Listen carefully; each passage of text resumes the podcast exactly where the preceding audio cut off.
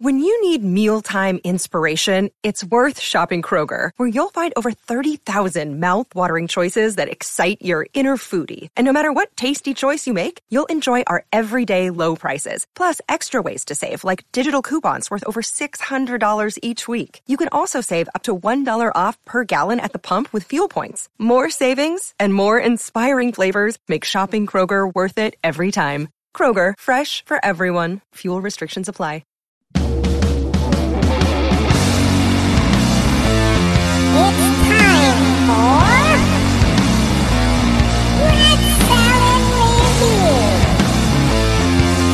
With your hosts,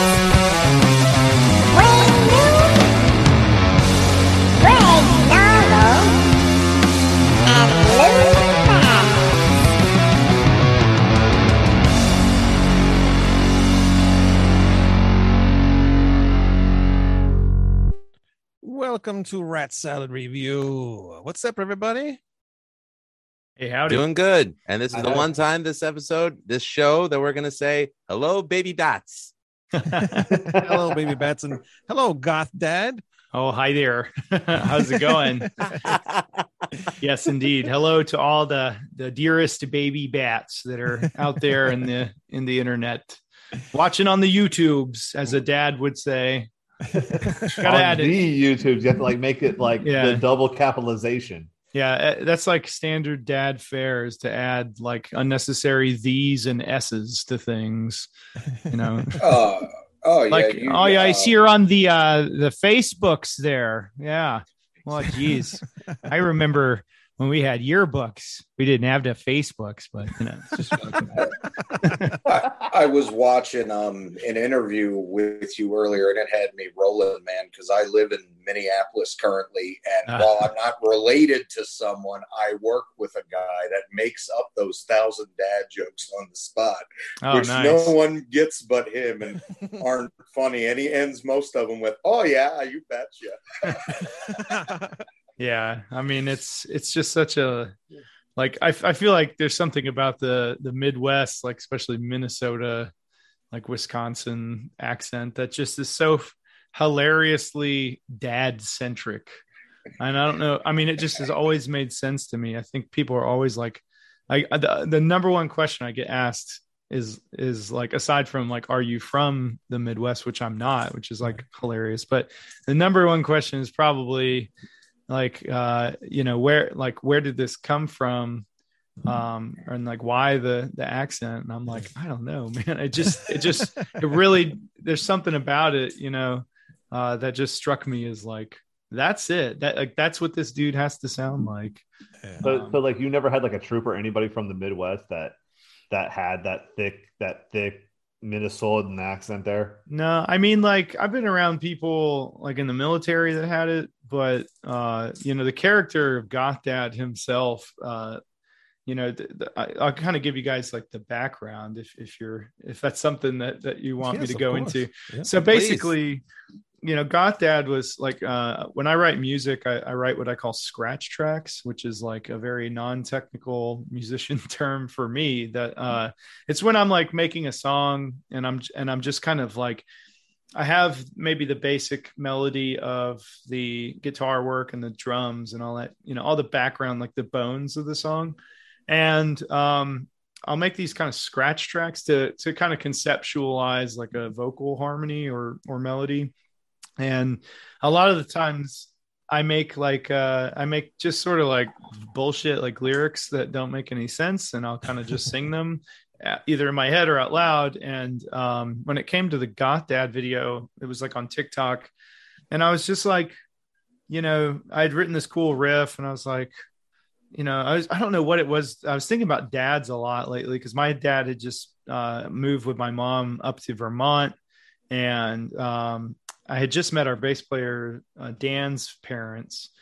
And so it's just like I, I guess I just had dads on the mind, but um I you know something about that just like funny concept of like my dad is like a really big dad joker Right. and uh I, I was like what if you know what if the song was like about like i don't know a, a dad who's like really heavily goth because i had also recently seen this meme like and i don't know it might have been the onion or something but it was like being goth after 50 and like it just shows these like senior citizens you know and it's like i mean these people are like in their probably 70s at the picture they show but I, I thought that was kind of funny.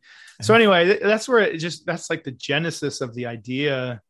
And i wrote that song and i put it out on tiktok and like people were like holy shit this is hilarious. And i was like i guess it is you know? I mean i didn't even it's just like some dumb thing that i came up with but um and then i was kind of thinking about it i was like man you know this is like a good like character thing and I, I did a lot of like acting stuff when I was a kid. You know, I was in drama in high school, and um, I I participated in some like short film stuff in my adult uh, in adult years, and you know, so I was like, okay, well, I think I can like flesh this out. And I've always been really weirdly good at um, accents, Right. so I was like, all right, well.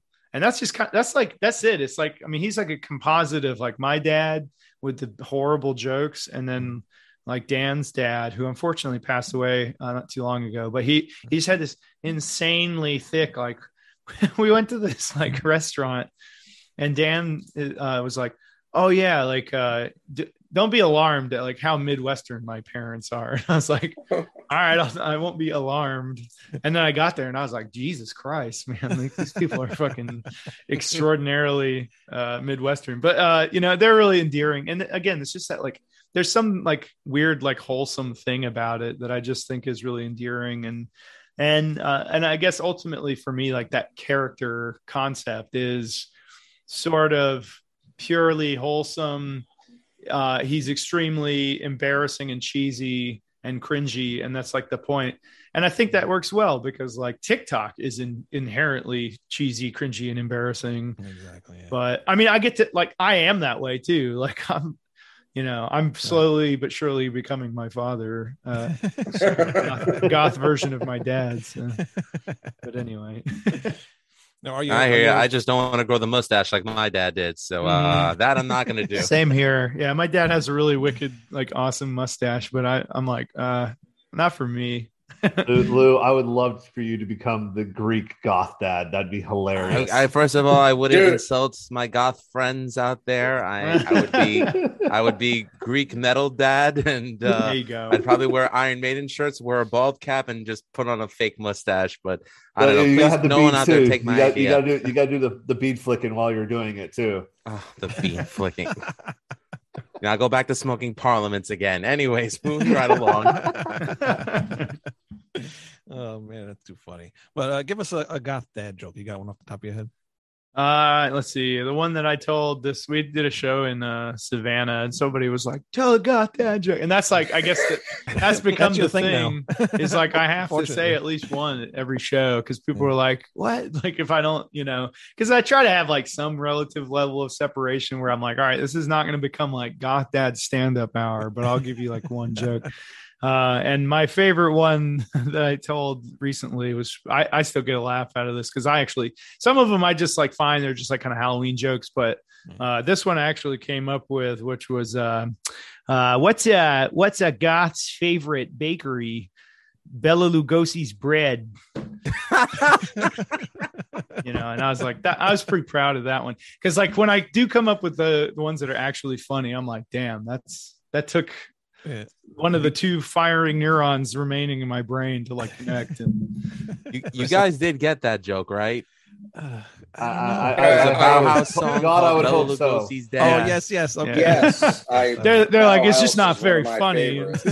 yeah, I loved it. I no, loved no, it. no, So- no. There, there was there was I- a whole. I was just trying to trying not to over overpower the laugh there. oh, it's But, no, it's funny because, like you said, you were in Savannah. That's a kind of a target-rich environment for for the macabre and the death there. So yeah, I, yeah, uh, spend a lot of time training down there too. So Oh, that's cool. A, that's a fun place to yeah.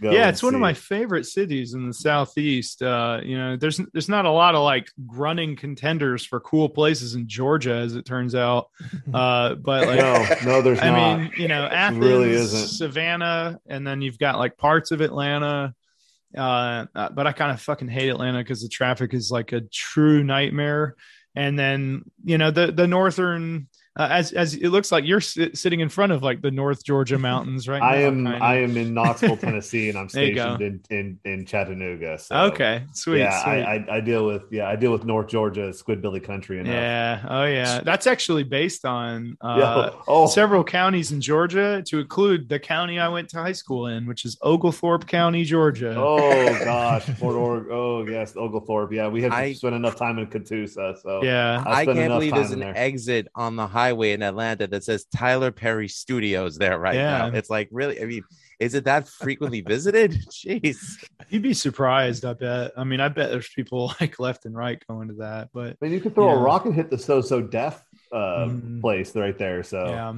But like Atlanta's becoming a uh, hub for film because we have like a big tax credit, so it's kind of being known as like the new Hollywood, which is cool. I mean, uh, we have seen a lot of movies filmed here in the past 10 years uh, and it's becoming like really regular as a matter of fact fun fun uh, that we mentioned savannah uh, they were filming the next halloween movie while we were there so that was kind of really? cool Oh. and i really What? wanted to drunkenly stumble onto the scene but uh, there were like a lot of cops so yeah that was probably not a good idea Which people don't know about Savannah is Savannah's an open carry city, so you can be easily walking around getting blasted and may or may not have participated a few times on the. The Yeah. best one is the haunted pub crawl, where you get to run around the uh, ghost stories while drinking beer. yeah yeah it's i mean it's a cool city it's i mean it's very uh steeped in history and way You know. bar, way better than Charleston. Yeah, yeah. God, you I just hate get that. your plastic cup and you're good to go. You can drink downtown, and it's nobody gives a shit, which is nice. So, now, uh, a vision video. Um, actually, I got the CD right here. oh, Right cool. Thanks. Yeah, no problem. I, I actually I heard of you on TikTok. That's Oh, where I- nice. I, contacted you on, and uh, some one of your friends, uh, some girl, I can't think of the name right now, but you were in a she was in a cemetery, and then there was a casket laying on the ground, and she opens it, and you pop out. And you do Ah, one of your- Maddie. Yes, Yes, I follow her. She's great. She's awesome. Yeah. Uh, and you do one of your Goth Dad jokes, and in the background you had uh, what's in my side, and uh, she Mhm. had it on in my side, Yeah. uh, music. Um, so I heard that, and I'm like, that sounds really cool. So I looked it up and listened to the whole song, and I enjoyed it. I only listened to the whole song. I said I got to buy the album, so I Oh, thanks. Well, thanks for thanks for the support. It, you know, it goes a long way.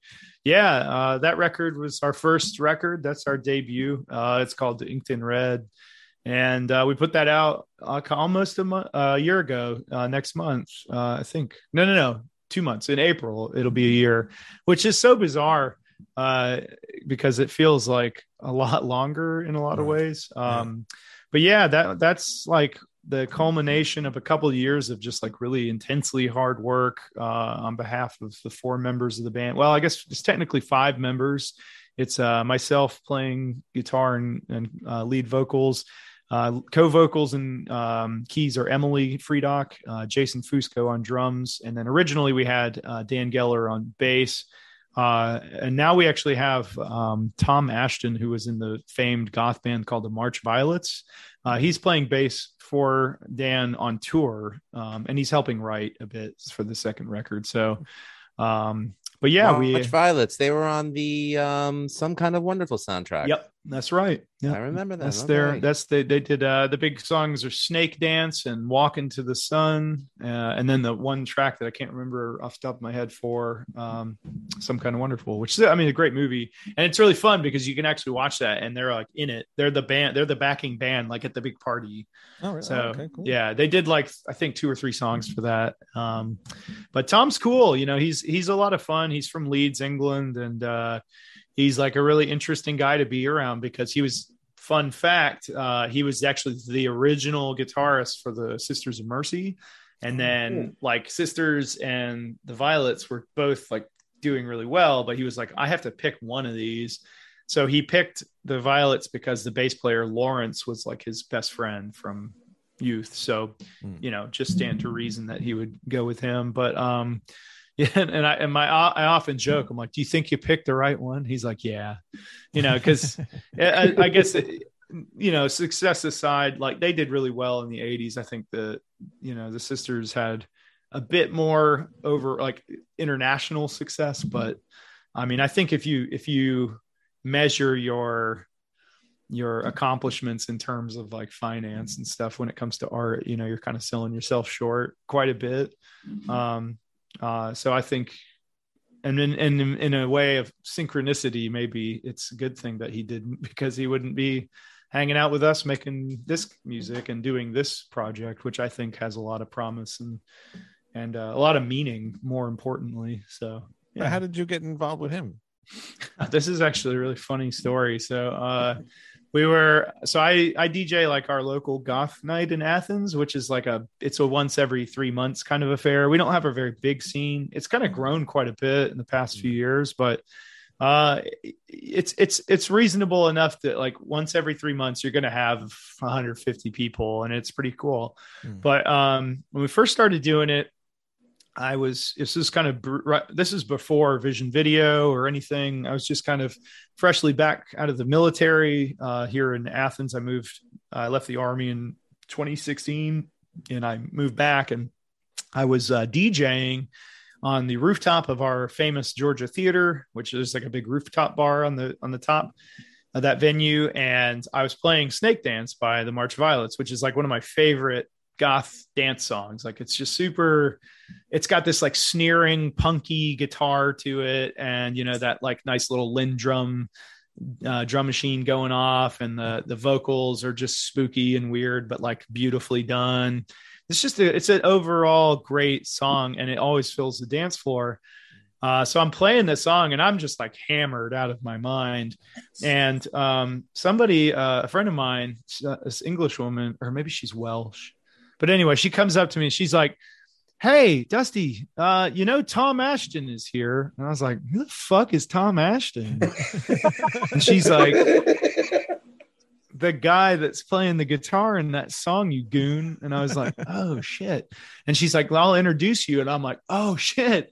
So she brings him over and i'm like beat red. And i'm just like dude like it's a, a great song. And he's like you know, oh, it's good to meet you and blah, blah, blah. And, and, you know, we just became like immediate friends. It's one of those things like, you know, when you just like start talking to somebody and like two minutes in, you're like, oh, hell yeah. Like, I'm going to know this person pretty well. It was exactly like that. And it was really cool. But we got uh, done with the night and he's like, hey, um, you know, I run a studio out of my house now. Like, I've got a full, studio in this uh, uh basically um they have like a finished basement that he turned into a studio and he's like hey man if you you know i know you I, at that at that point in time i had been working on some project that i had been calling agonal gasps and it was basically this like solo very synth heavy john carpenter dancey like horror inspired stuff. But um I, I i showed him some of that and he was like well you know let's record it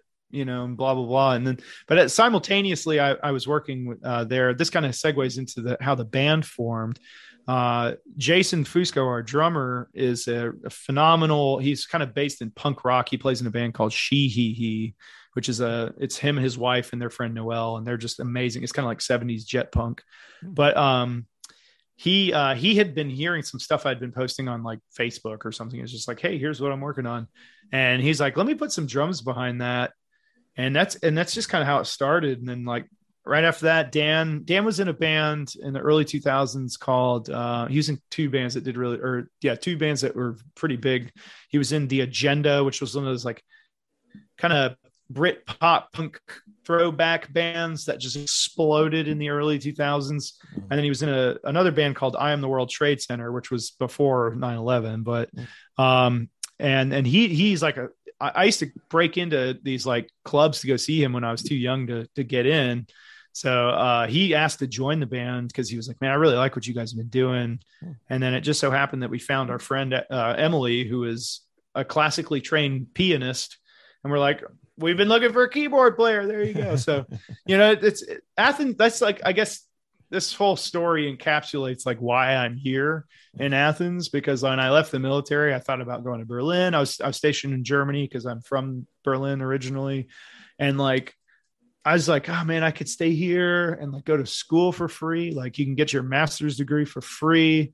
Um, and I was like, ah, but I want to go play music, and that's and it it totally uh, verified the the reason and legitim legitimized the reason for me to come back here was that like Athens is a music town and it's it's cheap and it's just you meet like so cool so such amazing and cool people all the time who are like hey are you in a band? Do you want to be in a band? And you're like yes like let's do this.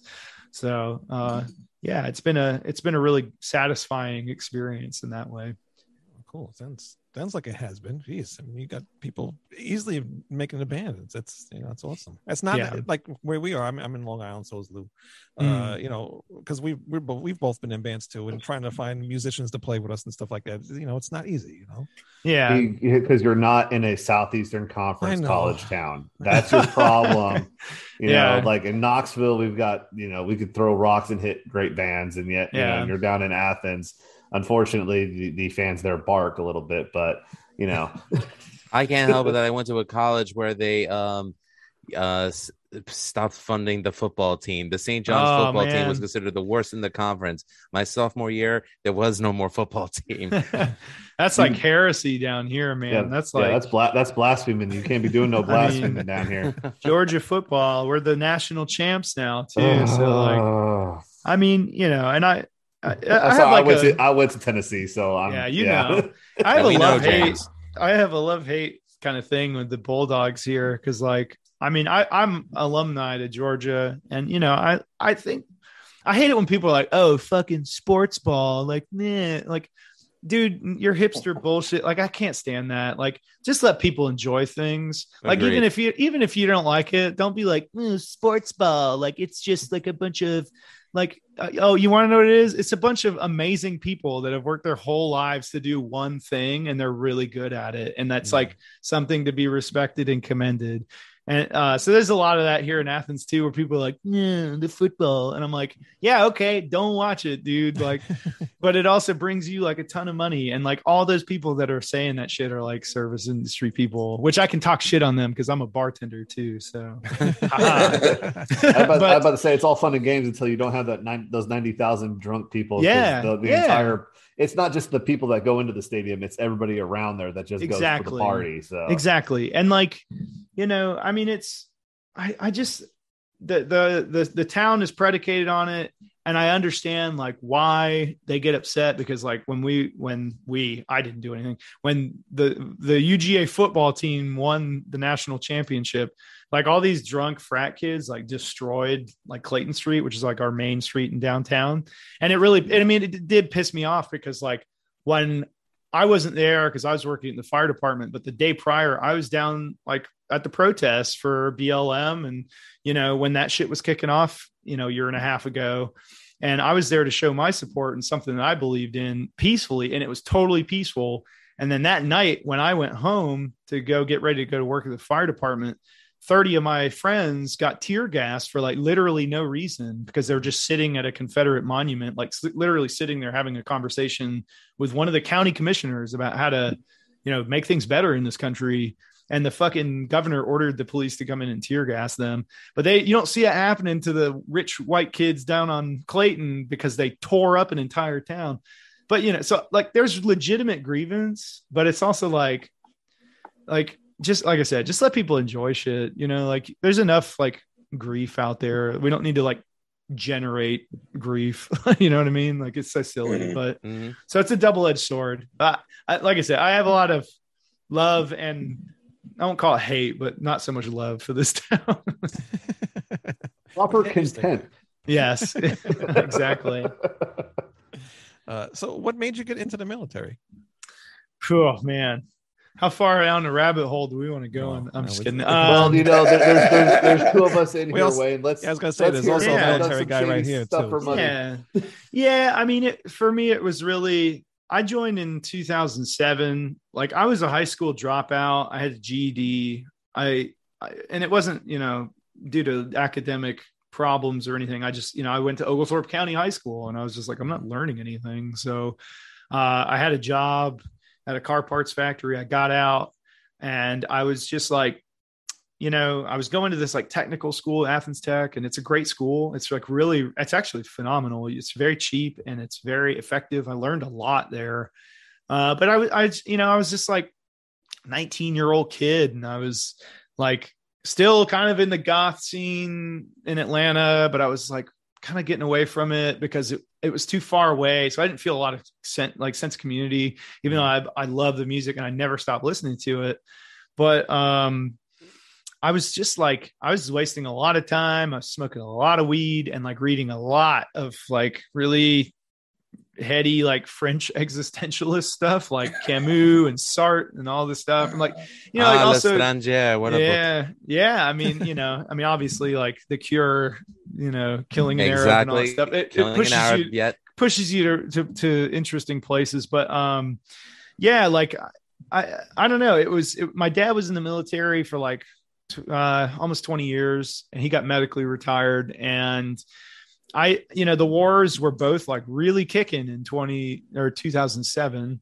And i just I, I had this like strange feeling that if i didn't do it and go and do something either the military or something else like really dramatic and drastic to change who i was and to find myself that i was going to just sort of evaporate into the the mediocrity that you can get into in a town like athens. Because athens has these like never neverland boys that have just been here forever. And uh, it's like i mean there's nothing wrong with them. I'm not like i'm not pointing at anybody being like hey fuck you dude. Like Yeah. why didn't you ever leave? It's Yeah. easy. It's really easy in a place like this. It's a lot of fun. It's super cheap. It's great music. Uh, but unless you're working really hard to like do something further it's it's just super easy to get into this like insane rut and I, at 19, I was feeling that. I was like, damn, like if I don't get out of here and go do something, I'm never going to do anything. Right. Um, so I joined and I joined, like, I, I enlisted first in the National Guard here in Georgia as infantry. And I kind of realized that that was a big mistake because at that point, I wanted to go overseas. I wanted to see like reality and just I didn't I didn't like really believe in anything that we were doing. I kind of felt my gut like ah this is probably wrong. Mm. But I just wanted to be part of of history and part of something bigger than myself. And um, I, I got put in this unit that had been just like constantly deployed since 2001. So they were like sort of put on Georgia QRF, which is like, if anything happens around here, we're going to send you guys. Uh, so I tried really hard to deploy for a couple years, but that's when the housing market collapsed. So everybody in the National Guard was just like, all right, let's, I'll volunteer. And everybody just went. So it was actually, it became kind of hard to deploy for a while. And um, so I realized like, hey, I've got to go get a commission and become an officer, go active duty, because that's the only way I can get out of my enlistment. So I finished my degree at UGA. At that point, I had gotten to Georgia and I got over there. And, you know, I mean, it just, it's just one of those things where it just like, it led me down a path of a lot of self-realization, which I'm very happy and proud of. Like I'm, I'm glad that I did figure out who I was and I did get tested in ways that were uncomfortable, but made me go, Oh, okay. Yeah. Like I know my limit or I know like my, I know that I have humanity and empathy and I do legitimately care about people because there were times where I could have taken the easier wrong than the harder right in in Afghanistan. And um you know, so but ultimately like I got back with from all that and I was like, dude, this thing is a big fucking lie. Like they, it's a giant business and it's you know, they they they're really good at social engineering and making everybody feel a lot of feelings about like why we should go to war. Uh and even if it's like kind of justified they're gonna they're just it's like so much rhetoric that they just dump on people. And i just i was like man i just can't like do that anymore. So i came back into the reserves for a couple years and like technically i guess technically speaking i'm still fucking in because i got a, a email I know, we, or we saw, we saw the that, video. I Yeah. got, yeah i got a call like a month and a half ago and they're like, Congratulations. hey, are you coming to drill this weekend? I was like, what are you talking about, dude? And they're like, uh, you like we have you listed. You you just been like absent, and I'm like, you dude, just haven't been getting paid. You've been the yeah, that, that I forget the guy with the stapler from Office Space. You've just been Yeah. that guy. Milton. yeah, You've Milton, been, you've been yeah, Milton the entire time. Yeah. They've just been moving my desk everywhere, but you know, That's that's it. all good. I'm burning sorted. it to the ground. yeah uh I've, I, that's about how I felt when they called me. I mean, because this guy was like dead serious. He's like, "You need to come in." I was like, "Dude, I'm not coming in, dog." Like, because it was another captain. So uh, he's just a peer, and I'm like, you know, and this is a guy that you could tell he's like used to throwing his rank around because once you get to captain, like you're not like a peon anymore in the officer ranks. And I was like, nah, dude. Like I think I literally said, nah, dude. well, uh, uh, you're better than what I would have dropped, which is you know because I'm you know, an E five. I'd be like, with all due respect, sir. But yeah. Oh yeah. yeah. No, I was just like, ah, no, sorry, dude. Like, I'm not going to be there because I was going to play a show. I was like, there's no fucking chance. Like, I'm going to, I think, where were we going? We're going to like Florida or something. Yeah. And I was like, there's no way. I'm, I'm, I'm I, I, I hate to say this, but I might be doing the same thing next week for for missing drill to go to a Tool concert. So hey, sometimes that's you what just you gotta just- do it. You could just tell your captain, with all due respect, sir, bite me, Gomer. That's Yeah. what you could say. Tool's worth it. I mean, Yeah, I've seen. I've seen Yeah. them live once, so I was yeah, like, I, I'm excited. I've never seen them live, and I'm driving Uh, all the way to Kentucky to go see them. yeah, so. you'll you'll dig it, man. It's it's a spectacle. I mean, it's exactly what you want it to be. Like, I'm not even the biggest Tool fan in the world, but I I like them a lot. And I, I mean, I was like, holy shit, that's that's up there. I mean, it's I would I don't and it's, it's yeah, and it's in the cat in the capital of bourbon. So I, Oh. I'm definitely not. I'm I've definitely got a military reputation to uphold of being severely intoxicated when that's Yeah. going down. yeah. If you're not embarrassing your branch of service, then what are you Yeah. really doing? Well, I mean, I'm, I'm, I'm Air Force, sir. So we, you know, we had the pinky up. You know, oh yeah, there's nothing wrong with that. so a ridiculous uh, tool thing since we're talking about tool right now i saw the other day they're uh, only going to sell it at their concerts right now but the, a limited edition of the vinyl yeah, and they're signing it they want $800 yeah. We were actually Yeah, talking about that. Eight hundred dollars? That much bucks. money, you better get a bottle of fucking Robitussin DM with it, so you can actually enjoy that record. Yeah. I yeah, I wow. was, there, there's a certain level of pretense that just becomes like unpalatable. We're we're at the studio tonight uh recording. We're actually recording our second record right now and uh our bass player Dan brought that up and I was like "Uh, what? like yeah. I mean, at what point, like, I, I just think like you get to a certain level of like fame and notoriety where you just like exist in an alternate reality. And it's, I mean, I just can't imagine like what, what, what must go through somebody's head to be like, well, I've already got like millions of dollars, but you know, it'd be nice. Like a Mm, fuck ton another more. million. Like I don't know, man. Like I've lived mean- off government checks for so long that I'm like, if somebody gave me like a million dollars, I'd be like, I'm fucking scared, man. Like, I would be like legitimately like afraid, like Yeah. because I would just be like, I'm gonna like I I, I don't want to touch it. Like, am I gonna break a million dollars? Like, I don't know what you know. Anyway, exactly. I mean, like I got the Lateralus on vinyl, and it's freaking Yeah. awesome. But I'm not gonna freaking. I'm like, I feel you know like uh, conflicted to putting that on the record, let alone Yeah. just something I paid eight hundred dollars for. Get the heck out of here. that's that's just like I'll spend No, it on. I- I'll spend it on Pappy instead. I would get it if yeah, there you go. That's a much better investment. Uh, I would I would understand it if it was like we have three of these, right? three. Yeah. That's it. but I guarantee you, there's like five thousand of them. Yeah, something like that. Yeah, know, crazy it's it's probably insane. it's but. I mean, we can't get people to buy our merch. You think we're going to shell out eight hundred dollars for our tool signatures? I already know somebody Yeah. who bought one. Right? what? Damn, man. Because I, I gave you Fa- I saw the thing on slap them. Facebook and I go, who's going to buy that? You know, I know somebody will. and then Me, somebody yeah. commented, I already know somebody that bought it. So I was Yeah. like, I knew it. Yeah, I mean, I mean, and here, here I am. I'm just jazzed to get a T-shirt. Gosh bless. yeah. Make sure Yeah. you bring a hundo. Well, so I know, maybe- right now. Now I'm afraid. I'm gonna be like, yo, I'm. I might have to go get the bootleg guy off the street down. Maybe one day we'll have the Vision Video eight hundred dollar uh, vinyl limited Nah. edition. no, that comes with like a shoe polish and like a back rub. well, at least we get something out of that. Yeah, and, and, and, and a signed copy of Report to Duty. Yeah, you get my DD two fourteen with that. My my release. Hell, from I- active I- duty. I'd take one of the costumes from one of the music videos. Love the videos. Yeah.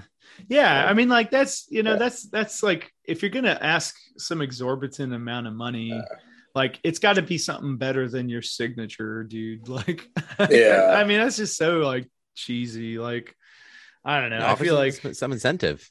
yeah, like it's got to be like something that that actually has like relative value, you know, which is such a I mean, that's such a nebulous thing these days, but I don't know.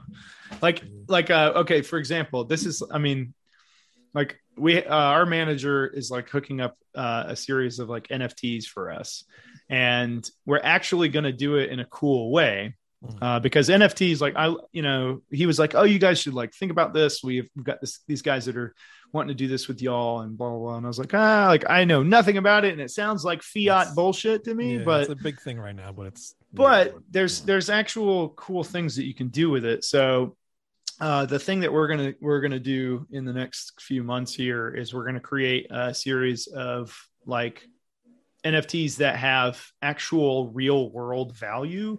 So it's not just like I have the Vision Video Goth Dad pipe NFT, you know, like some eight right. bit JPEG. it's going to be like card coded into the NFT. So there's two things that we're doing with it that I that I was like really insistent on. I told them number one, it has to go to charity. Like Mhm. every time, so like anytime you exchange hands with an NFT, it goes some proceeds uh, go to like the original owners. So it is like generating income for the band, Mhm. but it I was like it has to generate income for like a cat rescue and like PTSD awareness fund or something like that. And they're like, "Yep." And, th- and this group was like, "We don't do anything that doesn't uh, involve some level of uh, charity funds." So that's already done. But the the cool thing for the fans uh, is that we're we're like hard writing into the the code. If you're uh, the owner of that NFT, um, you basically will be able to get in any of our shows for free, like forever. So Wow. Cool. it becomes inherently That more becomes valuable, valuable. right. The, you know the more that we grow and hopefully we grow further you know Hmm. uh, but the more that we grow the more value that that thing has. And uh, you can sell it which is going to make the band some money. It'll make you the holder money and it'll also donate to charity. But then it also goes to a fan who's like awesome. I love vision video. I'm i go around and i see them as much as i can. Now i can go do that. And then we'll probably do one that's like come to the green room with us and actually hang out whenever you want you know uh, with the addendum that like we have to vet you first because if you're like not somebody that we want you know like I i mean help- I couldn't help but just notice that you quoted the Cure's primary somewhere in there. By the way, did i i, I might have been did. accidentally the more that we grow, the further we grow. I'm like, wait, a Oh, minute, yeah. that's a Cure lyric. oh shit there He you totally did, yeah. now, now, now, now, That's if just- they if they did get the backstage pass, would they be able to hold it like in Wayne's World when they're going back to the Alice Oh, Cooper 100%. concert? yeah There's no Yeah. other way to hold it, James. yeah oh, sorry, Thank you, sorry, thank you, sorry, thank you, sorry. thank you. You're asking Yeah. somebody who's never done this before, okay? yeah Oh, you'll learn.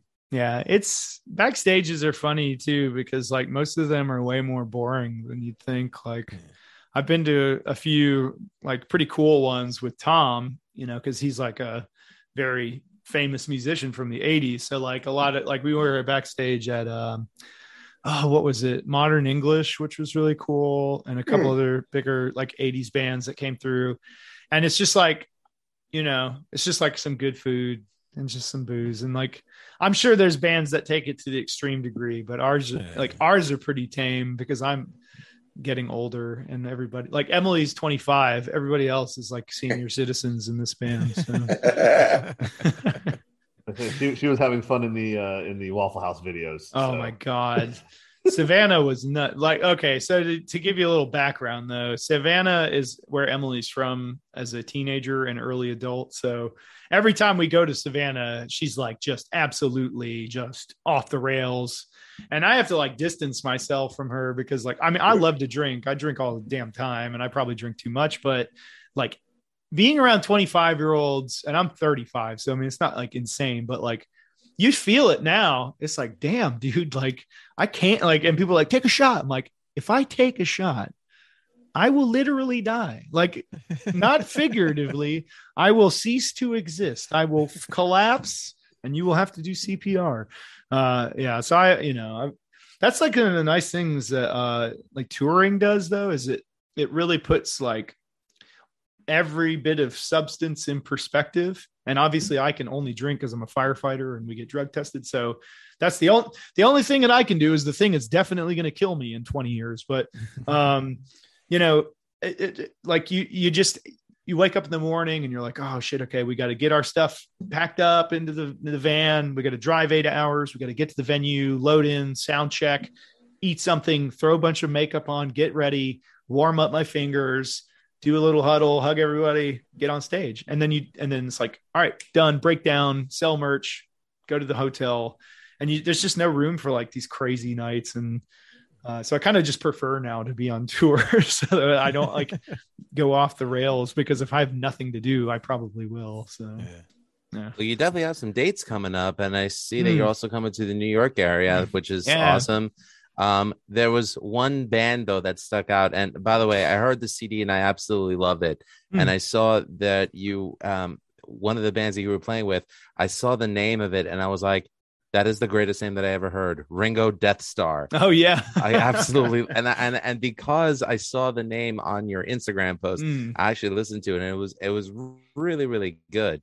Yeah. Um, any any chance on like I guess going on more national tours with like uh, two bands that you're friends with, and you know maybe just coming up. There's a big um goth co- convention happening in Parsippany, New Jersey, Mm. actually in the month of April. It's called Dark Side of the Con yeah. the birthday the birthday massacre is headlining and my friend baron who plays in um, the carnivore tribute band carnivore ed they're going to be Mhm. doing a whole tribute set to Type O Negative that night Oh, that would, badass. that would be something cool that i would love to see you guys at on the east coast Yeah, um, I'll have to look into to that uh, con. I know that they asked us last year, and we were just like totally unable. But um, you know, and and I'm I'm a huge fan of playing at cons because there is no better treatment like in the world. Like uh, we played Dragon Con for the first time last year, and I go to Dragon Con every year anyway because it's in Atlanta, and it's just like people are like, oh, like like uh, even my nerdy friends like uh, i don't know man a con i'm like dude it's drunk crazy adult halloween for four and for four days that's it it's a huge except for- party except for one guy that's that has a tea room in the in his. Oh, booth. yeah, 'Cause yeah. That's my that's my boy. That's my that's my friend. He does the tea with Iroh. okay cool yeah yeah that's cool yeah yeah i mean it's but it's just like this awesome experience and and like they take such good care of you they put you up in a nice hotel and they feed you and they just like you know it's not like going to like club x where they're like uh, uh i think sound checks at seven but we'll be there at eight thirty, and Mm. like we don't really give a shit so blah blah blah you know like not to say every club's like that but you know that's there's a lot of places that you just show up and they're and they're just like "Mhm, okay. Um and it's like dude this is like a we're like a team here. Like i want to know like what's your name sound person? Like who are you? Like we're here to to work with you. It's not a, a, uh, combative situation. But anyway um to answer your question though uh yeah like we already have uh some plans for june july uh and it's all it's probably up towards the northeast as well. Um because this tour that we're going on is uh, in march through april it's sort of like dead west to hit south by southwest uh because we got in on that and it's like you know you got to kind of play the game with that. Like i'm not crazy about the idea of it because there's just like hundreds upon hundreds upon hundreds of bands and everybody's just frantically running from one place to the next to the next. And it's you know but there's a lot of industry people and you know whether we like it or not and i certainly don't like it we're a business and we have to treat it that way in order to pay the bills. Like my ultimate goal is like not to become like dramatically wealthy. If it happens along the way cool. But like my goal is to pay my damn bills and to just do this you know? If i can pay my bills by uh, leaving the fire department and just being a musician and doing what i'm really passionate about like that's what i want to do. Because you know if only, even if only i do it for like two or three years like that's cool. But Mm. so we got to go pay our homage at south by but then we're playing like a bunch of places that we haven't played before like couple of dates in texas like el paso laredo they're playing yuma we're playing Vegas, which I'm so excited about because I've never been to Vegas and I'm a huge fan of like kitschy, like 50s, like Art Deco, mid century modern stuff. um, like big neon signs. I just want to see all that. Um, but then uh, through California, I think two or three dates in California, Pacific Northwest, Boise for Tree Fort, and then some dates in the Midwest across to New York and then back home. So it's a big, big, big, crazy circle.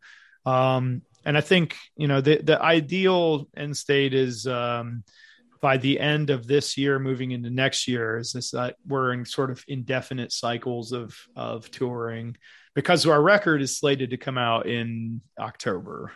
Oh. So that's the that's the grand strategy, if you will. But um, you know, I mean, and it's it's all like everything's fluid because like COVID is still a thing. It's still out there. It's still killing you know two thousand plus people a day, and you know it's still the reality. It's still a reality that I have to contend with when I'm acting as a paramedic uh, as in the fire department Yeah. um and uh but i i do i'm optimistic you know i i read a lot of i read a lot of smart like people that are way smarter than me that are not politicians i just read scientists who say hey here's the hard line science here's what the data shows and i'm optimistic uh, so yeah ultimately i think moving into this year we're going to see a lot better days i think the omicron was like a thing that omicron variant like kind of it wiped a lot of people out, but it also gave a lot of people immunity. So Right. they're already seeing data that's suggesting that we're we have like an innate immunity. So fingers crossed. But anyway, you know, I don't want to go too hopefully far we're into at that. and we're at the end of this. thing, Yeah, so- yeah, yeah. I think I think, a think- lot of people need it. yeah, I think so too. 'Cause, I think, I think you'll I think you'll really enjoy, especially uh, the drive from from Vegas to LA when you go through like Palm Springs and everything, because that's the real Art Yeah. Deco stuff. Um, and then when you get out to Boise, I love Boise. If you like little small college towns, Boise's like that. Um, I was I was up there a few times, and I like that place. But that's a it's gonna be a fun tour. That's gonna be a lot of driving. You're gonna you're gonna see a lot of nothing. yeah i mean and it's it's uh, i think there's uh there's something beautiful about like those expanses where you're just like out in the big sky and it's just like i mean even if it's just like flat horizon and you don't get these like crazy mountains or you know vistas or anything um you know it, it just clears your head in this like kind of weird cathartic way and it's like super nice uh, we drove we, we actually went to boise on our last tour because we played tree fort festival last year.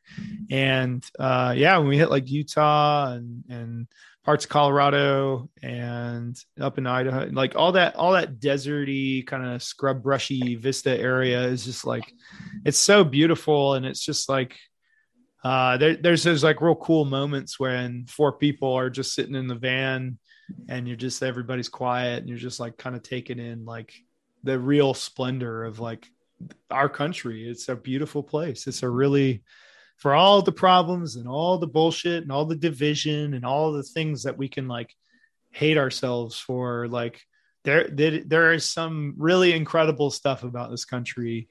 Uh, and i think like the physical beauty of this country is definitely one of those top things where we can all like sort of get like if we could all agree that this place is pretty pretty rad beauty Yeah, like he's- as he's far got as the a beauty view right behind him, so, So, that's proof. yeah there you go Oh, listen to this is the Great Smoky Mountains right here. So this Yeah. is this is, this is Pigeon Forge. But uh, If only I could just push you. I'm actually I'm you. actually really excited because now, now now that gives me two things to get re- excited about for October: the the potential of a new album, and also I get to go to Halloween Horror Nights for the first time. So nice I get to enjoy that. My wife's a huge haunted house fan, and cool it's one of the few places where I could take her. She's a paraplegic. I could actually take her Mm. into those places because usually they're kind of a Yeah. skosh on the cramp side, but that one's gonna be Oh, big enough no- for it's gonna be fun. No trunk or treat for you this year. Oh God, trunk or treats. Ugh. so they didn't know. So so I have to I have to explain this. They don't know what trunk or treat is. okay That you know, being in the Oh, south, Trunk or it's treat. it is the They have that here, lamest version of trick or treating ever humanly conceived. yeah Uh, it it takes all the fun out of it. Yeah, they do that a lot on military bases too. It's really lame. Oh, yeah. yeah. See, they didn't do that the one in Charleston when I was active duty down there. They uh but we had to use the, the TSA scanners to scan all the chocolate because that was that was in like 2003, 2004, 2005, and 2006 where you know like there was still the big scare of like razor blades and and, and candy apples. I'm like, Yeah. God bless Give it. me a break. I mean, we're in North Charleston, but we're not that bad, okay, guys? oh boy. Uh, too funny. Um, with this uh, Vision Video album, your your first one here, Inked in Mm. Red. Um, I hear I hear a lot of influences uh, from obviously The Cure, Mhm. and uh, you're a huge uh, Bauhaus fan. And, Yeah. uh, I I I'm not a huge. Well, I, I do I do like Gothic and and uh, stuff like that, but uh, Yeah. I, I love the Mission. Oh, absolutely. I hear a lot of the Mission in this album. Yeah. Yeah. Yeah. It's, I mean, for sure, Wayne's guitar playing is like one of those things where it's just so like integral to that sound. Yeah. I think him and Johnny Marr are like huge influences because they just they take these like beautiful like kind of jazz and blues chords and they do these syncopated picking Mhm. schemes where they do skip uh, uh string skipping and that's a lot of what I do is these like I come up with a I'll, I'll play like a chord that I think is really lovely and I'll try to like manipulate it to to have uh, variants that that kind of has its own melody and its own sort of voice to it instead of just like just this intense strumming that you hear a lot of the times with because I'm a rhythm guitar player. I don't really play a lot of leads. I don't do like you know scales. I don't shred and all that stuff. Um, but uh, yeah, you know, there's it, it. It's funny because I think a lot of people have a very like predefined image of like what goth rock is and like Mm. sort of that whole milieu of music is a very uh, controversial uh, thing to talk about, especially on the goddamn internet, because it's like, I mean, you just think like you're you're like, you, I mean, you're just you're saying the most like her- heretical things possible to people.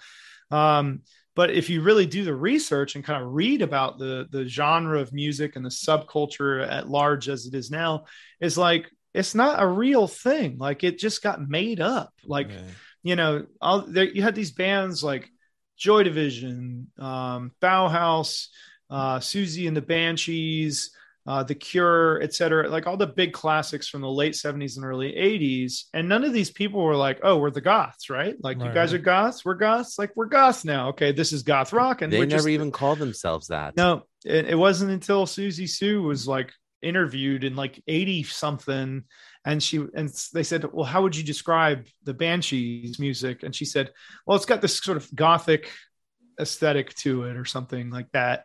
And they're like oh there it is. There's the name. Boom. Goth. G-o-t-h we can sell this now. Uh, and I think once you know the media and the record industry, especially, sunk their claws into sort, Of, it's the same exact thing that happened to punk. You know, punk was like, punk was an identified movement where people are like, yeah, this is punk rock. Like we are the punk rock movement. We're we're we're making music that challenges paradigms of institutionalized whatever, and then the record industry just like descended like some evil madman and just like was like ha ha and then had their marionette puppet boy bands that they were just like churning out. And that's actually why goth came to be was a lot of those more sort of avant-garde art, artist types in that scene like Siouxsie Sioux and and you know peter murphy and all these guys. Um they said ah you know this has become really like marketed and and and people are being sort of bought and sold. Let's let's just like make something that is focusing on the art. It's still political. It's still meaningful. But let's like bend a lot of the narratives that we're used to and just make like really and you know i mean uh, if you really go back and you listen to like like say juju by Siouxsie and the Banshees a lot of those songs are like very bizarre like noisy Mhm. they don't really have like coherent uh, writing structure. It's just kind of noise a lot of the time. Uh, but they were, but every now and then they would write these beautiful songs, uh, you know, that were just so like like "Dazzled" by Siouxsie and the Banshees, like one of the most beautifully written songs of all time, or "In the Flat Field" by Bauhaus, like lyrically and and uh, sonically one of the most intense songs of all time. But um, you know, these bands uh, existed in this time where it was just truly about that art form. And I think it's really unfortunate that the same exact thing happened to sort of goth or post punk music um, because it became like this might be a little bit of a stretch, but I was thinking about this the other day. Like, you remember when zombies were like scary and cool? Like, Yes, Yes, Romero? before Zack and then, Snyder's like- Dawn of the Dead. Yeah, and yeah, and then it's like The Walking Dead, and then all this shit, and it and it just made it like a caricature and there's still value to some of it. Like some of The Walking Dead is like kind of cool. Like the first season of Walking Dead was great, and then after that, I don't know, but like it got inundated with money and influence of people that didn't understand what its truest form was about and that's why it got so diluted and crazy. And now I, it's like kind of a joke in and of itself. Like you could put like a zombie on uh like a like a super bowl commercial and people would be like oh yeah just shoot it in the head. Like it wouldn't and then nobody like nobody would have you wouldn't have to explain the lore of like shooting a zombie in the head. Everybody's just like oh we get it. It's the same thing. Like you put a, a kid in like a leather jacket with spikes and like shitty makeup on, and they're like, "Oh, that's a goth. I bet he listens to Marilyn Manson." And I'm like, "Really? you think he does?" You know, like, and it, so one of one of my things and this has been kind of by design if i would i'd be a little remiss if i didn't say it wasn't by design but one of the things that i wanted to do with Goth Dad from like the very beginning was like hey kids like it's your dear old goth dad like in my 30s they think that i'm like 90 years old. But like i'm like look this scene is a real thing. Number one don't take it too seriously. But number two know your shit. Like and here's all this stuff. Here's all this stuff. Because there's a bunch of idiots out there that are trying to convince you that like you know uh, machine gun kelly is goth. And i'm like Oh, dear Oh, he is not. you know like oh man, and it's not and and people are like well you're just gatekeeping. I'm like no no no. This is the same exact thing is it's literally the same exact thing as saying like uh you know chuck berry is death metal. Right. chuck berry's great but he's not death metal. He's you know it's not you know and and i mean there's obviously situations where genres blend and meld. And again there are no rules really ultimately. Culture defines itself like especially subcultures define themselves. People within the the umbrella of that subculture dif- dictate what is in and what's not. And then that's just like kind of how things are. But you know my I, I feel like i have this cool opportunity to be like hey guys like you're 18 and you're probably wondering like what should i look at? And i'm and i'm always going to tell them like it's fine if you like machine gun kelly. It's totally fine. And don't ever let and some fucking middle-aged dude like me come on the internet and be like fuck you for liking that because you like what you like. You don't get to decide that.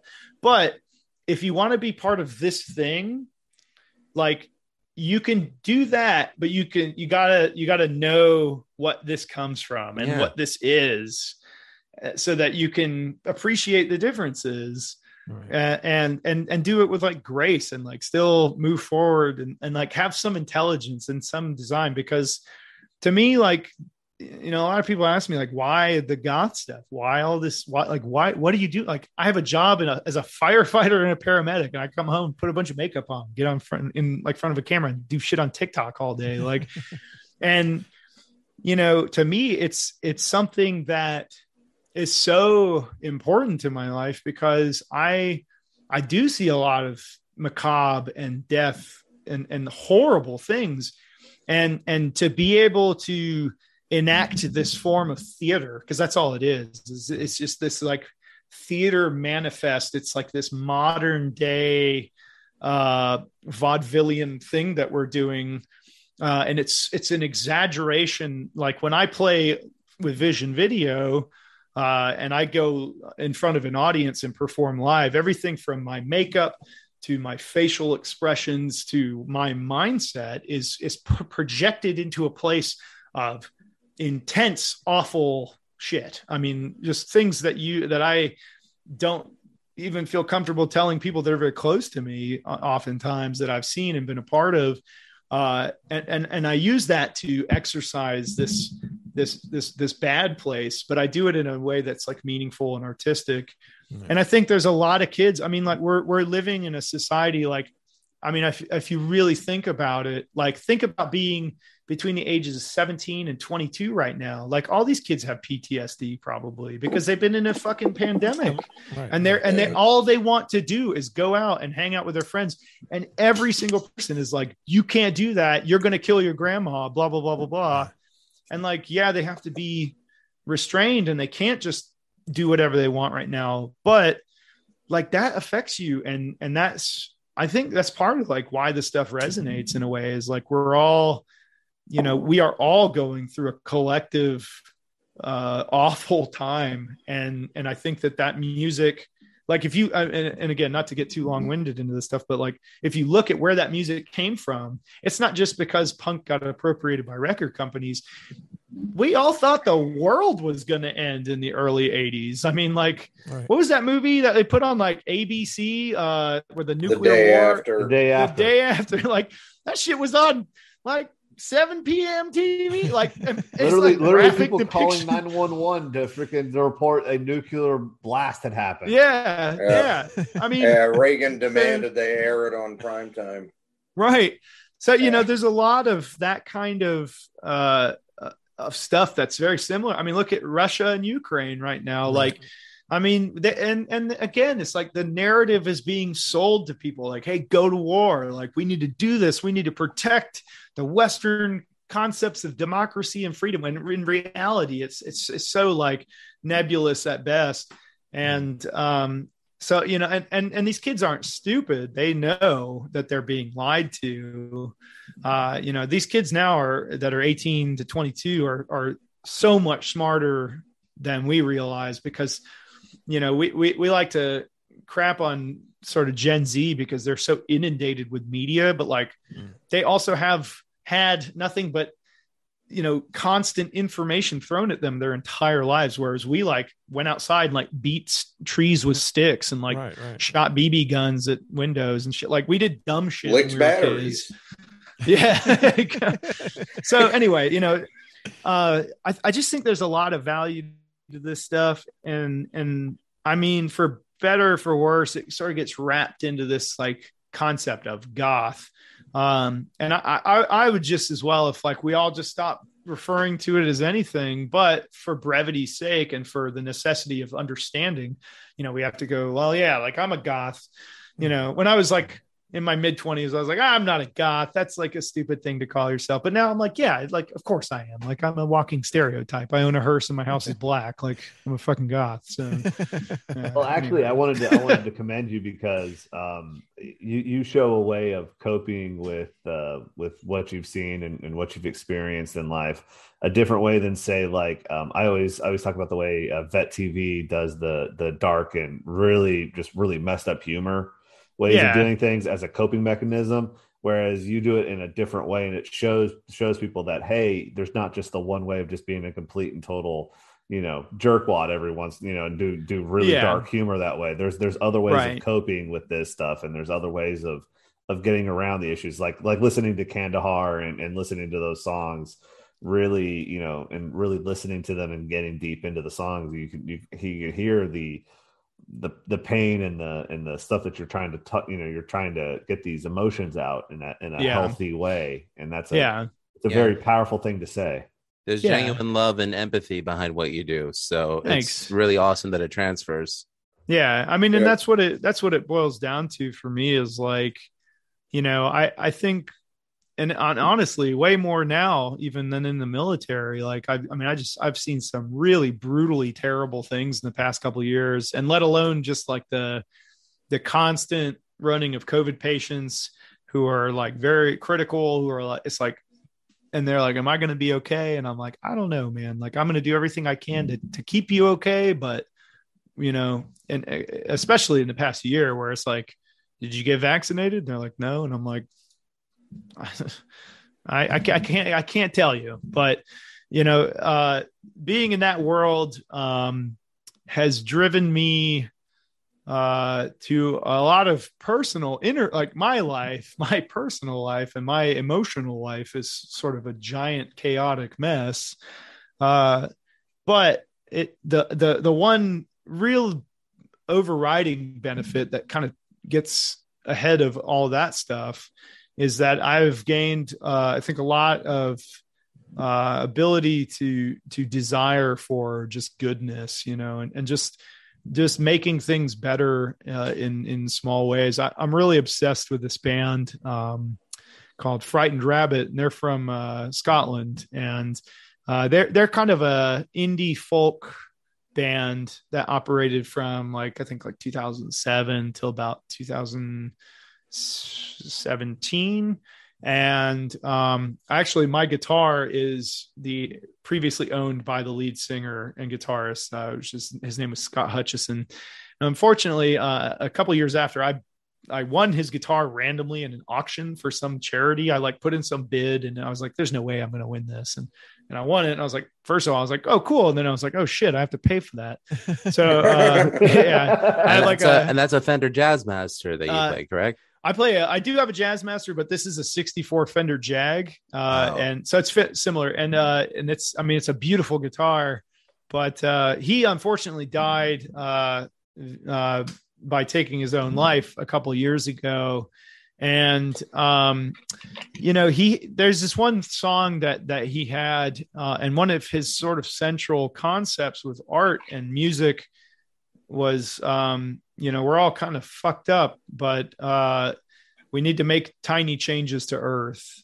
Uh like uh, you know one of in one of his songs the lyric is like while i'm alive i'm i'll make tiny changes to earth.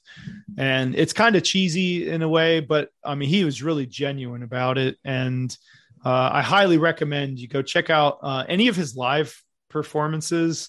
Uh, scott hutchison with frightened rabbit. I mean he's it, it, it, he just has this way with words and this beautiful soul that he just you know bared maybe too much.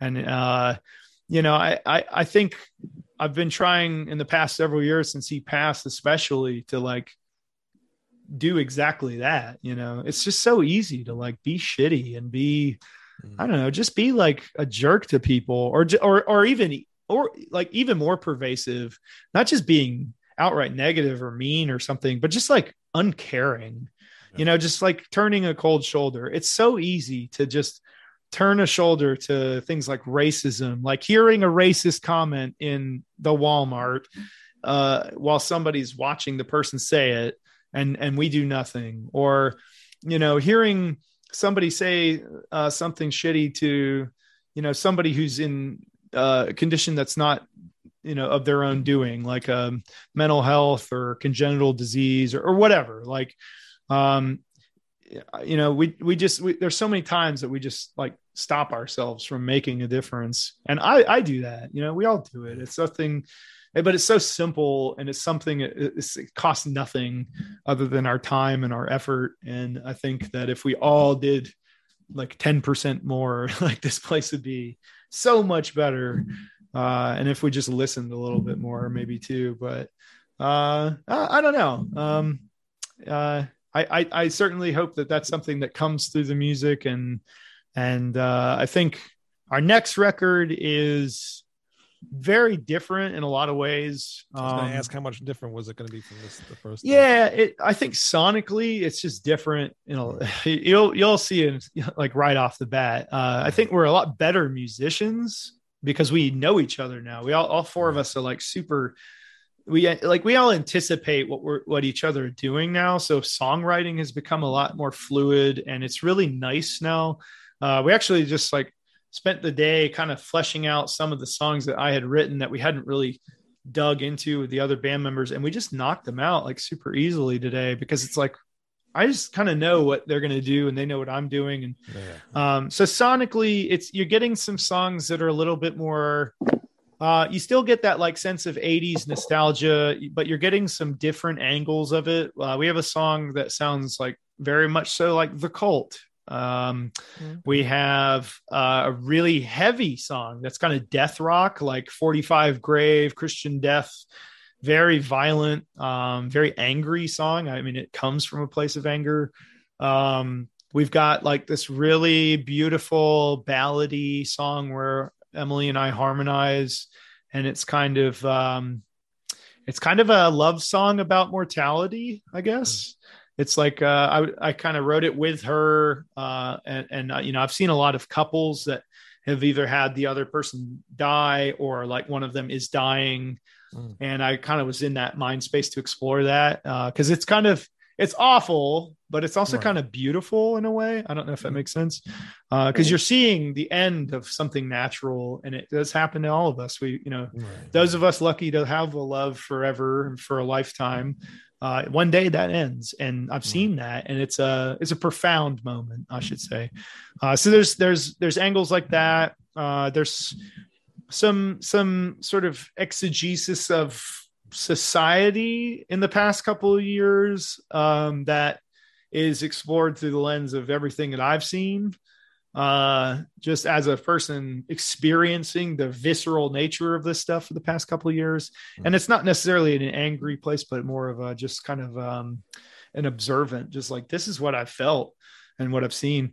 But um, and then I, a couple songs are very um, like just slow like we have this one i mean it's again we have another one that's sort of a ballady kind of thing. And you can actually go hear it right now uh, because there's a demo out that i put for uh, this this um, publication called destroy exist. They did a really really wonderful compilation called a growing scarcity of expectation which i thought was just such a cool name um, but you can actually listen to the song i think i like I gave it a working name called Hearts on Fire or something like that.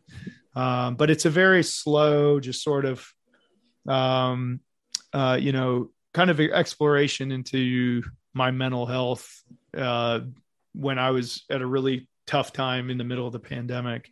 Uh, so basically, yeah, you're getting a lot of different angles of of my life, but also societal stuff, and a lot of these songs are really dancey very upbeat still, but there's a little bit of more of a punch to some of them, a little bit more punk, uh, and even some metal uh, stuff going on. So a little bit of something for everybody, I think. And I mean, it's still it's literally taking shape before our eyes right now. So mm-hmm. uh, I'm excited just to see what it really becomes because we record this stuff and then you know tom as a producer not only just a member of the band now but as his in his production sense I mean, he really has this insane skill.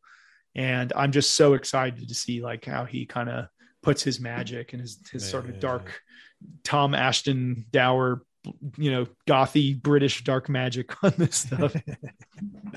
cool. Well, uh, just from that description alone, I can't wait to hear what uh, you guys come out with. It's awesome. It's going to be good. Cool. Yeah. I really look forward to it. I, I really, enjoyed this record. My my girlfriend Sammy actually loves you guys because um, when Wayne was first talking about this, he just mentioned uh, the goth dad stuff, which mm-hmm. yeah, brings not really my type of humor, but I get it. Yeah, yeah, it, it, it's cool, but um, loved it. As soon as I heard it, the videos are awesome. But um, and you mentioned the Cure, Violets, bands like that. But what uh, what actually reminded me the most of, especially with the emotion and everything, is uh, Stiv Lords of the New Church. Oh yeah, yeah, absolutely. Yeah, yeah, yeah. They're, they're and, great. Um, you know? But every it, it, you and I are actually the same age, and everything you mentioned was just a, a, big influence on me too. You know, Christian death, different things like that. So I'm really excited to hear the second one. Cool. Yeah, yeah. I think you'll like it. It's it's um it's it's very different, but um I think it's one of those things that shows like also our future and like kind of where we're you know the I, I think one of my favorite things about music and my and my favorite bands like the Cure, uh, especially is is probably the best example. But there's you know many other examples. But um, is is when a band can put out a good record and then do something totally different, but it's still them, but it's better even even though it's different and i think you know music evolves and people evolve as we grow older and we experience more and we're we're privy to different things um, you know tastes change within the musicians themselves. I mean what i was listening to now is totally different from what i was listening to two years ago. And um, yeah i just think it's a it, it's a it's one of the most magnificent parts of of music is that it can change and evolve. And and we all get to be kind of like spectators to that. It's it really is like this sort of insight to the person or the people that are making it and i think that that's uh that's like a really powerful thing that you can't get off of social media or right. you know whatever else it's like only in that in that format in a way and to piggyback on what greg said i mean for me what i loved about it was that it reminded me of The Cure, Joy Division, Bauhaus, Sisters of Mercy, all bands I grew up loving. And especially the first album from Dead Can Dance, their self-titled album. Yeah. So um, that to me is, I mean, and I love Dead Can Dance, but I mean, for me, the their first album was like the greatest thing that they've ever done, especially um, the one that is a compilation of the first album with the uh, Arcane EP. yeah. So, and and I think your debut album is amazing, and if the quality of the second album uh, matches it, I mean, I'm I'm I sure I speak for all of us when I say we really hope that it takes you to the next level. Definitely. Well, yeah, yeah. I mean, our goal is to kind of, I think we're going to sort of market this to a broader audience in a way. And it's not that the music is any more or less accessible. I think we just have something that is inherently listenable because we're writing from a place of honesty uh, which is not always easy to do, you know, when you're writing from places of trauma and stuff like that. But I think it comes across. And, uh, you know, I mean, like I said earlier on, like, you know, my goal is not to make a ton of money. If it happens, cool. Like I'm, like I said, I'm, I'm also terrified of that. Uh, but Well, then you'll be able to buy the tool. Uh, yeah, then I can finally, I can If, if there was the incentive final- not to make that much money, the ultimate goal is just to buy that tool comp but um you know i mean i i just i just simply want to pay my bills and like have a little saved away for a rainy day while i figure out post vision video plans um but you know ultimately like i'll, I'll kind of I, I had i do have to get out of here but uh I, i'll leave you kind of with like a last little vignette of like why this means so much to me and it was um we we were on tour from September to October, and our last date was um, in Memphis. And it wasn't like the best attended show. Like all of our shows were pretty well attended, but it was it was not you know like crazy. Uh, but we were all like you know we're like at the end of a tour you're tired, like you're you're very ready to go That's right. home Yeah. you know, I have like three cats. I was just like, man, I just want to see my cats and like watch a shitty horror movie and pass out. But um we we're getting ready and like the last couple shows on a tour, you really have to like get in front of a mirror and like okay, psych yourself up, like let's do this, get the energy. The same energy goes into every show. Like that's my that's my like promise to our fans. It doesn't matter if there's two of you out there or there's a thousand at a show, like you're gonna get the same show. Uh, but sometimes at the end, you have to like lie to yourself and be like, all right, let's go do this. So I kind of got myself in the right headspace and I walked out and um, this woman was there and they had kind of like opened the doors early and I was like, I don't care. It's fine. Uh, so she comes up and, and she was like, Hey, um, she's like, you're dusty, right? And I'm like, yeah, you know, I wasn't in any of the makeup or anything yet. And she's like, Hey, I, I don't want to bother you. Uh, but if I could take a couple of minutes of your time, I was like, yeah, totally. What's going on? And she said, uh, basically, you know, my brother was in Iraq in the early 2000s, like in the early part of the war. He came back and he just had like debilitating PTSD. And he tried real hard to get through it for a couple of years, but he ended up taking his life. Hmm. And she told me, you know, she was like, you know, listening to your music helped me understand him and it helped me get to know him in a way that I don't think I ever would have without this. And it, and I mean, it just, it just nearly crippled me, you know, and I managed to keep my composure Mm. because I immediately recognize, you know, how valuable a moment that was and how, uh, how, how meaningful that was to both of us. Uh, and that's what it all is to me. And, and ever since that, you know, I, I mean, I've, I've, I've known that in the back of my head, but it wasn't until that succinct moment where I was like, this is the power of this, Mhm. you know, And if you want until to, somebody actually tells you that. you know, so Yeah, you don't yeah. know. So. yeah. And it, I mean, you know, and I started on the way home, that last leg home to Athens the next day, I was like thinking a lot about like, why do you do this? Like, why do you spend 30 to 40 hours on social media every week? Uh, and then the countless hundreds of hours of songwriting and production and recording and practice and then getting in a van for eight hours on uh, to go to a place to be uncomfortable and sweaty and yeah have a good time but then like load up and do it again. You know there's it's a lot of work. It's a lot of uh, of stress and pressure on your body and your mind uh but you know it was like th- this can only happen through this process. Uh, because it's like a conversation. And that's what that's like the thing that i always tell people at shows is music is a conversation. And i'm only half of that conversation. I create the sort of genesis of the conversation and the message to to be f- the first volley of the message so to speak. But if there's nobody there to sort of commiserate and receive feedback then it's just me like sort of yelling into the void. And that's fine. I mean there's value to that but it's just uh i think it's a uniquely beautiful thing that we can we can have that. Like conversation in motion and through action and that's that's just a cool thing Yeah, that's why I love music so much. And yeah that's absolutely why I love your album Vision Video. Oh, thanks. uh, Inked in red. I, I can't, I'm terrible at remembering. uh, inked in red. So go buy that and and get ready for the next album. Uh, hopefully in October. yeah You know how things happen. So, yeah but uh, should yeah. be Yeah, it should be in October. But uh, good luck with everything. And where can people go to find uh, Vision Video stuff? Uh, yeah. So there's, I guess it depends on your flavor. Uh, the first thing I recommend is the hub, which is just visionvideoband.com. Uh.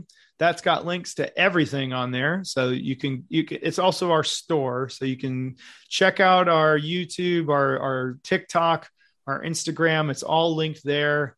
Uh, but you can also check out some merch to support us. We've got CDs. Uh, we don't have any vinyl right now because it's sold out, which is a good problem to have. But we've got a bunch of shirts. We should be reissuing vinyl soon, um, and just a variety of stuff. But then if you're looking for a little more levity in your life, that's like goth flavored, go over to TikTok. Um, and you'll see me embarrassing myself on a regular basis, uh, but it's very entertaining. Uh, and then you know our in, our Instagram is more music orientated, uh, but it also has a lot of my like makeup stuff.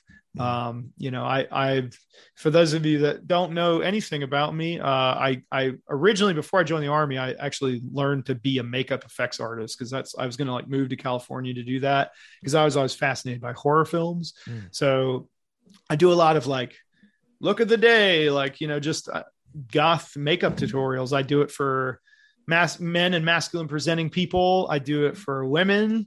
I do special effects stuff. I do a little bit of everything. So, um, but the Instagram is generally more music orientated. So if you're looking for tour dates, it's also on the website, but, uh, yeah, just go to the website. It's all Go the there. website. It's all there. The website. Uh, uh, the one thing though, where in New York were you going to play? Uh, we are playing at uh, the Red Party at the Mercury Lounge Oh, uh, great. with um, Rose Garden uh, Funeral Party, um, and that will be April 10th. I think that hasn't been announced yet officially. I mean, it's on our our announcement for tour, but they're not selling tickets yet. Uh, I will say, if you guys are going to come to that, uh, I don't even. Where, where in New York is that? Uh, that is, I think, in Manhattan, Okay. if I'm not mistaken. Yeah, it's either Mercury Lounge is uh, in the somewhere in the village around Yes. that area. Yeah. Mm. Yeah, and it's a cool spot. I mean, it's a really neat place. Um, you guys hit me up. I'll, I'll make sure that you guys are listed so that if y'all want to come by. But uh, thank everybody else out there, um, you know, make sure when that when that keep an eye on our Instagram. That's actually a good thing to keep an eye on the Instagram for because that will sell out between us and Rose Garden Funeral Party. Like, there's- it's going to sell out. Awesome. Um, so please do check that out and try to get your tickets quick. That's right. Get those tickets quick and go Yeah. visit Dusty and watch all his videos because he's very funny and very informative for everything that you post there. And uh, good luck Thank with you. the new album. And Thanks, go to ratsaladreview.com and check out all our stuff and go to musicislifepodcast.com and uh, anything else. Yeah you guys stay strange and you know keep uh keep on doing the good stuff keep on getting the good word about music out there We will try. We will keep trying. And may you all find a goth girl out there that loves Taco Bell. Yes and a Waffle House. And Waffle House. there you go All right. We hope I'm to a have you on blue with the guy uh, what? myself. a code blue. code blue yeah there you go yeah, and we hope to have you on uh, when the uh, new album comes out. as yeah well. yeah Yeah, we'd love to have you. definitely hit me up uh you know i'll have a lot to talk about at that point because we'll have two tours of stories to go over so that's the best thing too is like now we've gotten all the precursor stuff out of the way we can talk about all the embarrassing stuff that i've done Oh, on yeah. tour so Yeah. and emily too she's got some stories so. Yeah, yeah. I I actually, Emily, but- I'll bring her out too. and All right, we'll- cool. we'll get Yeah, her to hang out. great. Awesome. Yeah, yeah. She's more good. fun than I am. So. I'm, I'm sure.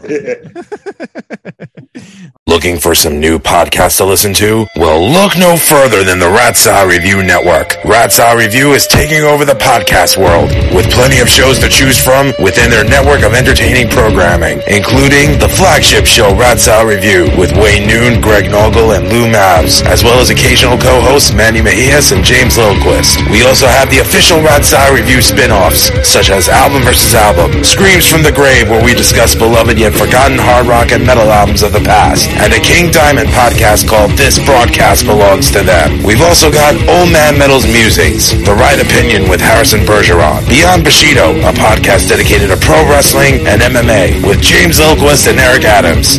No relation to the guy from Manowar or the mayor of New York City. The Vieira Vault with Ralph Vieira. Schmackamagob to you too, Ralph. The Timo Tolkki podcast featuring And Avalon founding member Timo Tolkki. The BS sessions with Mark and Jerry. Just the Cheese Please, a podcast dedicated to cheesy films of the 1980s with Tara J and Adam. The Friday Night Party with the great Harry Barnett and Evie. And the Music is Life podcast with Lou Mavs. The Rat Salad Review Network is your go-to one-stop shop for the best podcasts out there today. Go to ratsaladreview.com for more info and to find out where you can find, follow, subscribe, and comment on YouTube, Facebook, Instagram, TikTok, Twitter, and all streaming platforms. The Rat Review Network. We're taking over.